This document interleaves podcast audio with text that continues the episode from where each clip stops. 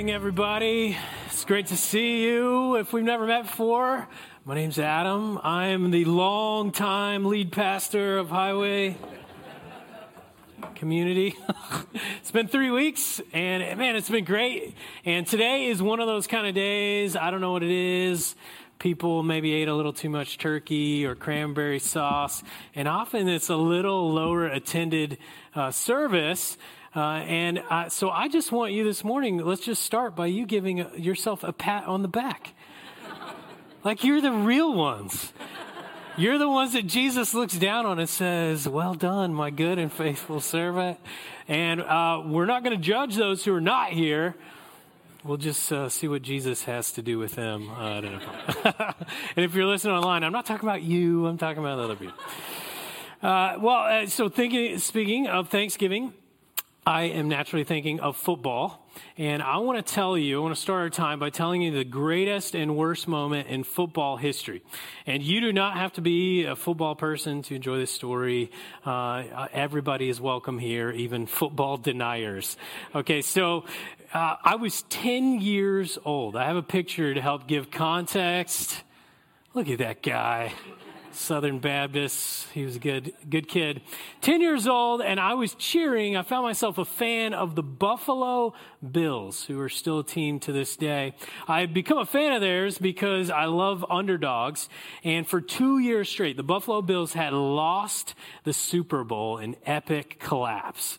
And so this year they were playing the Oilers and this was a playoff game and it was already not looking good because the Bills had lost their star quarterback and now they're going to be led by this man, Frank Reich. I got a picture of him there.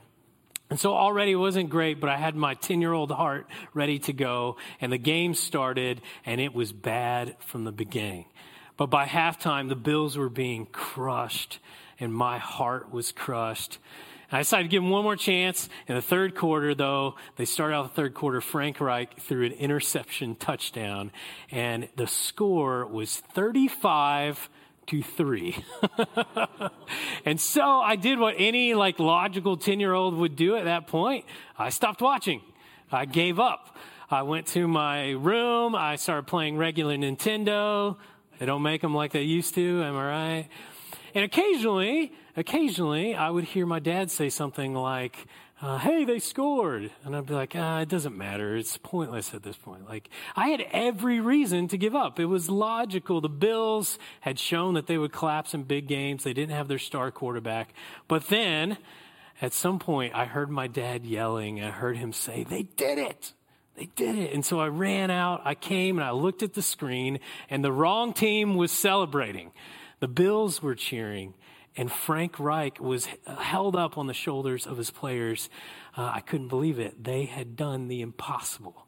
At the time, his greatest comeback in NFL history. Many consider it to be one of the best games ever. It was simply called the comeback. It was miraculous. It was a magical moment, and I missed it. and I missed it. And today, that's what we're going to talk about uh, this reality in our culture, we have every reason to give up. It's a pretty logical thing. We have every reason to give up. Some of those are big and broad reasons. We see news about climate change. We see news about wars, natural disasters. Uh, we have uh, crazy tribalism, polarization. For some of you, I might need to remind you, we are one month away from an election year. Anybody else not excited to be an election year again? There's these big issues, but then there's personal issues. There's smaller issues. Uh, some of you, maybe it's a relationship that has broken apart. For some of you, you might not say it out loud, but you've got some financial stress and burdens. Uh, maybe for some of you today, again, maybe you wouldn't say it out loud, but you have some uh, anxiety, some depression going on. And over time, we just have every reason to give up. So, as we start today, I just want to give you a moment with yourself, with God, and I just want to ask you what is that reason for you? What's this area? What's the area in your life that you're starting to believe maybe it's time to give up? Just spend a moment with God. You can close your eyes if you want to. What's that area in your life?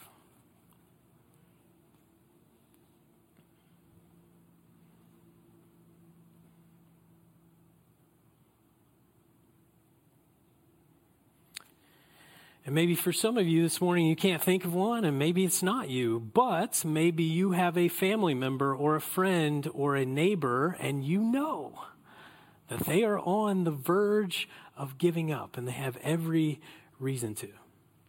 And so, as we finish up our series where we've been talking about the house of prayer, and last week we talked about house of prayer is not house of prayer without being house of justice, we're going to end our time by talking about can we be a house of hope? Can we be a house of hope?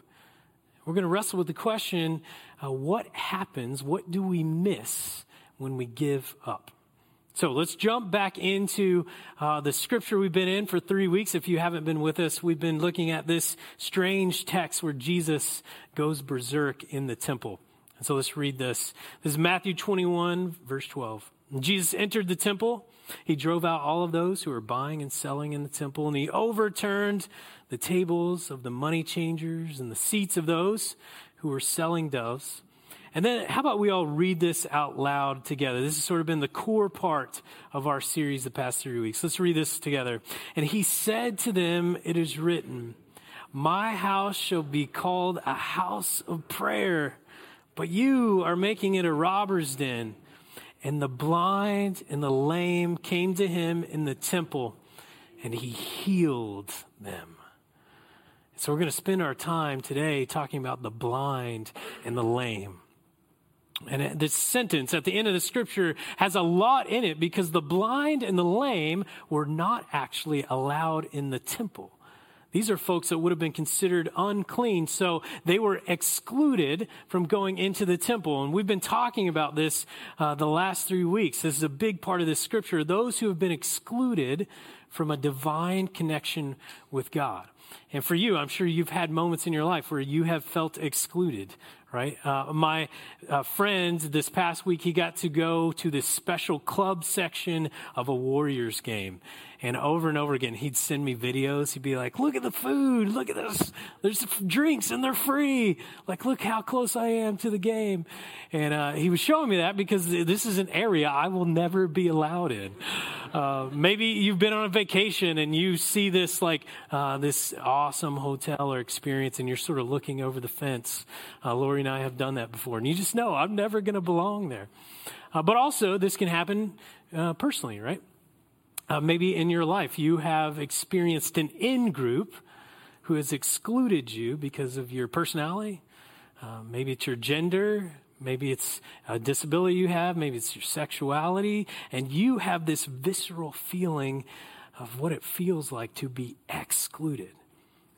This is one of my favorite things about Jesus is he understands this visceral feeling and over and over again he comes to those who are excluded and he, he uh, sends out his hand, a greeting, a welcome. And we see this in the temple here. Uh, isn't it interesting? As Jesus has had this big tirade, who is left in the temple? Who are the ones who left? It was the in group, it was the religious elite. But the ones who were left standing, it was the excluded, the blind and the lame. The reality is, these were like the true believers. These are the true believers. A lot of people followed Jesus and were interested and fascinated by him, but many of them didn't actually believe Jesus was who he said he was. But these people did. And what do we find uh, that they did? They believed and they were healed. And they were healed. And this morning, as we hear the word healed, we have to ask ourselves this question Do I believe? Do I believe? Do I believe Jesus is who he said he is? Do I believe these ancient stories are actually true? And even a bigger question do I believe that Jesus can still do this kind of stuff to this day? The reality is, adults, this is a hard question to ask because we know how the world works. We've had reality check after reality check, and believing is hard as an adult. But it didn't used to be. It didn't used to be, right? Uh, when I was a kid, I had a best friend, and we did everything together. We played football, we wrestled together, we went on adventures together. Uh, this best, best friend was not a human, though, it was a dog. My best friend's name was Prince Caspian. That's us. I promise you, I'm not choking him. He liked it. He liked it. Uh, some of you, when you hear the name Prince Caspian, you're like, that's a weird name for a dog. Uh, others of you, you know exactly what I'm talking about. Uh, Prince Caspian came from this uh, book series by C.S. Lewis I, I was obsessed with called The Chronicles of Narnia. And I loved in this book series this magical world where crazy things would happen, and I believed in it. I can't tell you the amount of times I would go into my parents' closet I'd sort of open up the coats and I'd like slowly with faith, I would touch the back. And it never, never was snow. It was always a wall. Uh, but I also, the stranger thing, when nobody was looking and I knew no one was around, I'd be sitting with Prince Caspian. I'd sort of check around and then I'd lean down and I'd look at Prince Caspian in the eyes and I'd say like, can you hear me? Say something if you can hear me. And over and over again, he never talked. I'm still confident he could have if he wanted to. But that's the thing with kids, right? Children are hardwired for belief. Kids come out of the uh, out of the womb seeing this wonderful, miraculous, strange world and hardwired for the miraculous and the magical and the wonderful. And Jesus understood this about kids. Uh, isn't it interesting that kids loved Jesus?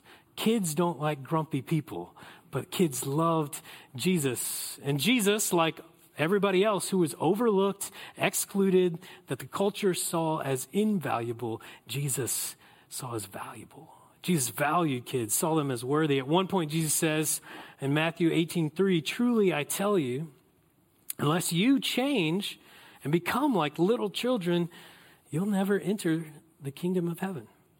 So apparently, uh, being childlike is, is a part of being, uh, is part of the value of the kingdom of heaven. Uh, to be clear, he's not talking about being childish or being ignorant or not asking hard questions, but belief, faith, hope. Having this miraculous lens is a part of the kingdom of heaven. But over time, we get beaten down we get worn down. Uh, throughout our lives, people t- tell us to grow up. Uh, we experience the pain of life. We get betrayed. We realize how mean people can be. And so, as adults, often we give up the belief that Jesus can actually soothe and Jesus can actually heal. He can actually do the things that we see in Scripture. Uh, many adults, uh, we then find other ways to heal and soothe ourselves. Uh, it's interesting in the Old Testament, the prophet Jeremiah, uh, he would talk about this, this temporary healer and soother. It's called the balm of Gilead. Apparently, in a local region, there was a balm and a salve that people believed could, br- could bring temporary relief. Uh, in our day, my, my, grand, uh, my mother in law, when she visits and our kids sometimes get hurt, she'll get out like a bottle of something like this and she'll say, uh, This is grandma's magic salve. And she'll put it on their hands, and I don't know what it is, but it works. They're healed instantly. I don't know if she's sort of a witch or something like that. I don't know, maybe maybe. But on this, I was I got out this bottle. Uh, this sermon is brought to you by Aquaphor, by the way. I found it fascinating. It says healing ointment healing ointment. Isn't that interesting? And then I was at Sprouts this week, and I've got a picture here I want to show you. Uh, I just found this is fascinating. It says, You're the balm. What's interesting, it says repair, restore, revive.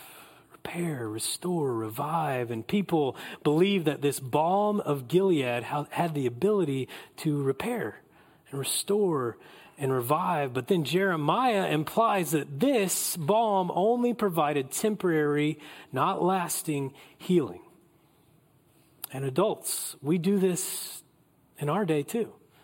We use temporary, lasting balms, not literal balms, but we use what are often called coping mechanisms.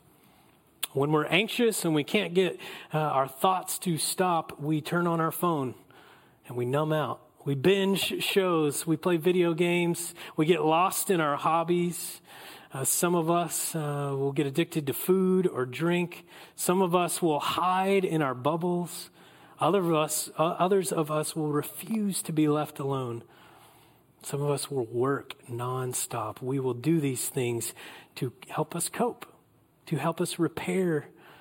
Uh, and let's be honest, sometimes they work, or else we wouldn't use them. Like when I'm stressed out and I have a plate of nachos, I feel soothed. it feels good. But we all know they only work for a while. They're not lasting. They're temporary healers. Uh, when I uh, grew up, I sang, or uh, I grew up in a church where we sang hymns.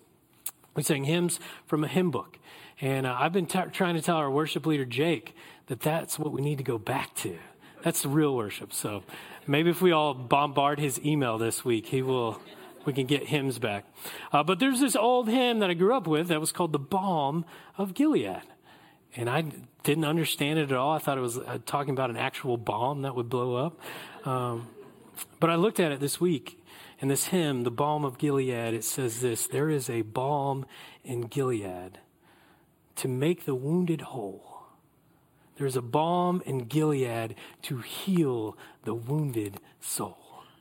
Jeremiah says that balm of Gilead, that's not going to work for long, but there's another balm that will come one day. And this, this balm has the power to heal a wounded soul. Jesus, the healer, the balm. And this is the final piece of the temple story I've intentionally left out the past few weeks. Uh, because the temple was a place people would go to, a physical location. They would travel there on their donkey. It had a court, uh, courtyards, it had incense, curtains. Uh, but then Jesus came and he said, They're going to tear down the temple, but I'm going to rebuild it in three days. And people were confused. They were like, You can't rebuild a temple. It's taken us years and years. But of course, Jesus was talking about something different. He was introducing a new reality that Jesus is the temple. He is the temple.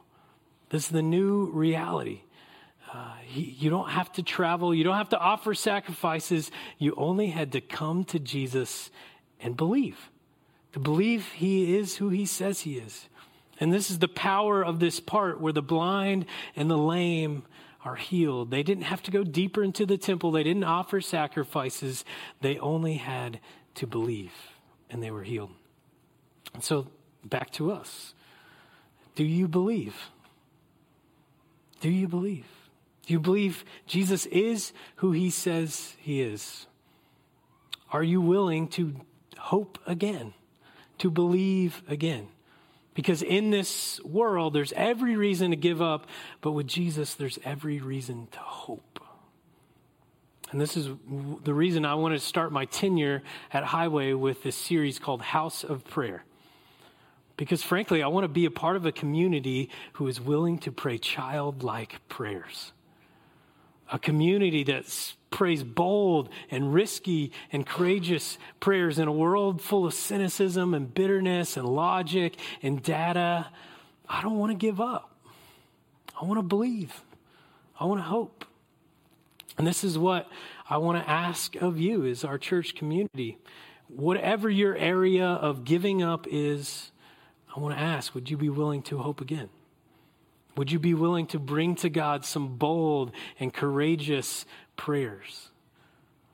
And then the second thing I would ask of you, would you be willing to hope again in this community? To believe that God can revive and restore and repair, that He can do something magical and miraculous in our midst. Because the reality is, we are surrounded by needy people.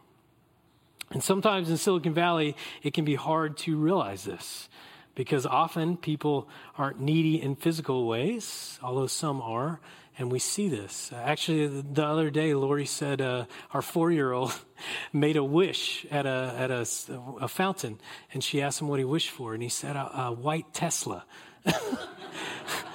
and we were like, oh, he's been in Silicon Valley too long. Uh, but often that's a veneer, right? The reality is, there are needy, needy people all around us, internal, eternal needs. And they've tried the balms, they've tried the salves and the coping mechanisms, and they're not working, and they're looking for lasting healing. And that's the final word about the temple. The Apostle Paul uh, says this crazy, extraordinary thing in 1 Corinthians 3.16. He extends the ideal of a temple to an extraordinary level. He says, Don't you know that you are the temple of God? The Spirit of God dwells, abides with you. People used to come to a building to go to the temple, and now they can experience this divine connection wherever you are. You are a traveling temple. You're the balm, you're the healer. People don't have to just go to a temple, they just need to be close to you.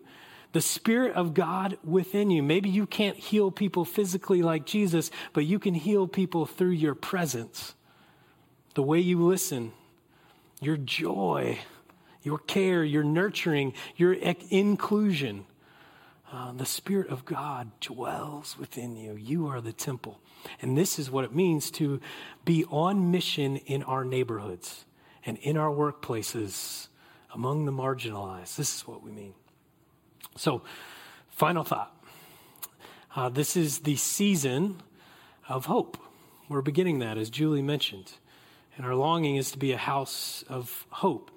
Uh, we have this like poster up in our house right now, and it's a quote from Home Alone. Uh, you might remember it. The mom is at the airport and she's like yelling at the airport uh, worker and says, This is Christmas, the season of perpetual hope. And I was thinking about my favorite Christmas movie, It's a Wonderful Life. And uh, I, I, love it because it's got a, a, a dark and bleak uh, underbelly, but then there's this, this hope that exudes at the end. The character George Bailey has every reason to give up. He's losing all of his money. He had massive dreams for his life, and none of them have come true. And so we find George Bailey at the end of his rope, and he's about to give up. And what does he do? He has one last uh, thing to throw up. He throws up a prayer. And this prayer gets uh, answered in a miraculous way. Clarence, uh, the guardian angel, gets sent. I was thinking about this movie. I was thinking about those in our neighborhood, those around us, and how many of them are at the end of their rope and they're asking for something to help. Now, maybe you are no guardian angel, maybe you are no Clarence, but what if God is sending you to be their hope? Wherever you are, the people you interact with. This is what we want to be as a community a house of prayer, a house of justice, and a house of hope. So I want to invite you to close your eyes, bow your heads with me. And we're going to spend uh, some time in prayer. And I just want to read these words again. Um, and as I read these words, I want you to think about one of two things. Think of this area in your life where you're about to give up. Or you can think about a neighbor or a friend. And as I read these words, I just want you to spend time with Jesus. Spend time with Him and ask Him to be the healer, to help you believe again. And the blind and the lame came to Him in the temple and he healed them.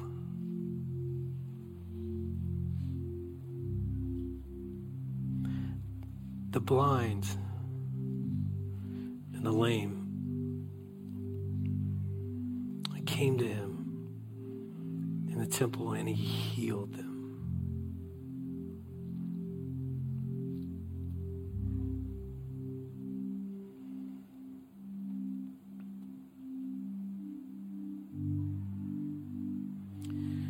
Jesus, we want to come to you this morning. We, we want to believe again. We want to believe you are who you say you are. For some of us, we have become wary and weary of uh, things in this world pain, heartache, betrayal. And we need our faith restored that you are still active and moving and you can do miraculous and magical things. Would you restore that in us?